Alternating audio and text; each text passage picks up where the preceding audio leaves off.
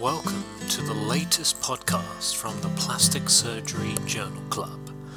Each month we review and appraise a journal article, typically from PRS, and summarize it for you in this podcast. The full journal can be obtained from the PRS website.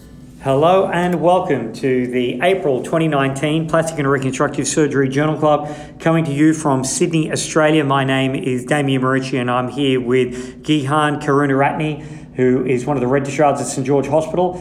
We are talking about the paper Reappraisal of Perforasomes of the Superficial Femoral, Descending Genicular and Saphenous Arteries and Clinical Applications to Loco-Regional Reconstruction. This is by Drs. Mohan et al uh, from various countries around the world. This was actually published in the March 2019 PRS. So, Gihan, what was this paper about in a nutshell? Um, so, essentially, the paper um, is looking at the medial thigh as a potential um, for loco-regional reconstruction. Um, essentially, the paper uh, looked at mapping out perforators of the medial thigh from the superficial femoral, descending genicular, and saphenous um, arteries um, and then uh, looked at their uh, perforators and perforasomes, um, and then offered some uh, clinical cases um, as to how they can be used in loco-regional reconstruction. Um, so, how did they? Uh, tell me about the cadaveric part of the study. What what were they looking for so essentially, they did a cadaveric study of 26 lower limbs. Yep. Um, they did a dissection from anterior to posterior um, and f- mapped out any perforators from those three vessels which were greater than 0.5 um, millimeter. Um, they also cannulated larger vessels for CT angiography, um, and then they measured a number of uh, uh, things such as um, perforator size, pedicle size and perforasome area, um, which they presented. Excellent. How about the clinical aspects of the study? Because they had a case series of patients who'd undergone loco-regional reconstruction using uh, perforator style flaps from the medial thigh. Yeah, so they, they um, sort of presented a really interesting case series of six patients who had um, lower limb trauma um, or ex, uh, sort of tumor resections um, which needed local regional reconstruction. Um, they employed a sort of freestyle perforator flap technique um, using the perforators which were described from the cadaveric dissection um, and presented uh, a number of really interesting cases of um, different regions of uh, the lower limb which can be reconstructed with these, uh, these vessels and this uh, style of uh, flap. Excellent. And uh, so, um, what did people uh, think about the uh, paper and the associated videos?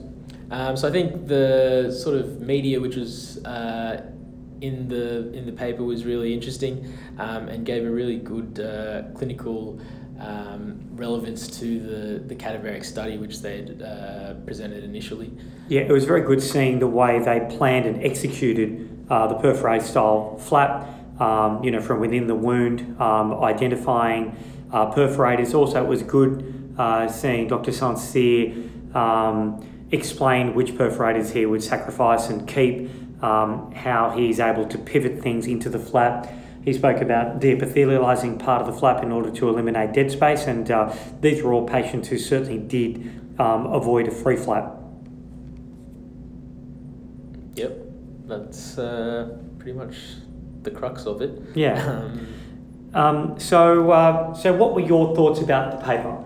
Yeah, so I, I thought it was a really interesting paper which uh, identified um, an area of the thigh which isn't often used for local regional reconstruction, um, and certainly they offered some benefits to using this as opposed to more um, classic techniques um, from the lateral thigh, um, and uh, often in these cases that they uh, prevented the need for things like microsurgery or free flap reconstruction. Yeah. Um, which is a positive.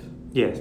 Look, it certainly was an interesting case series. Obviously, if um, uh, if one had a larger defect that needed a free flap, the good thing about this particular part of the body is that you've got plenty of vessels which could be recipient sites for a free flap.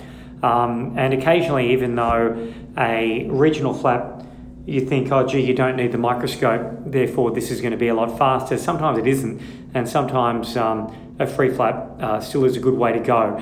But it is important to have uh, the knowledge of these flaps in your armamentarium as a reconstructive surgeon, and especially if you've got an older, sicker patient who uh, may not tolerate a prolonged anaesthetic, which would usually be associated with a free flap.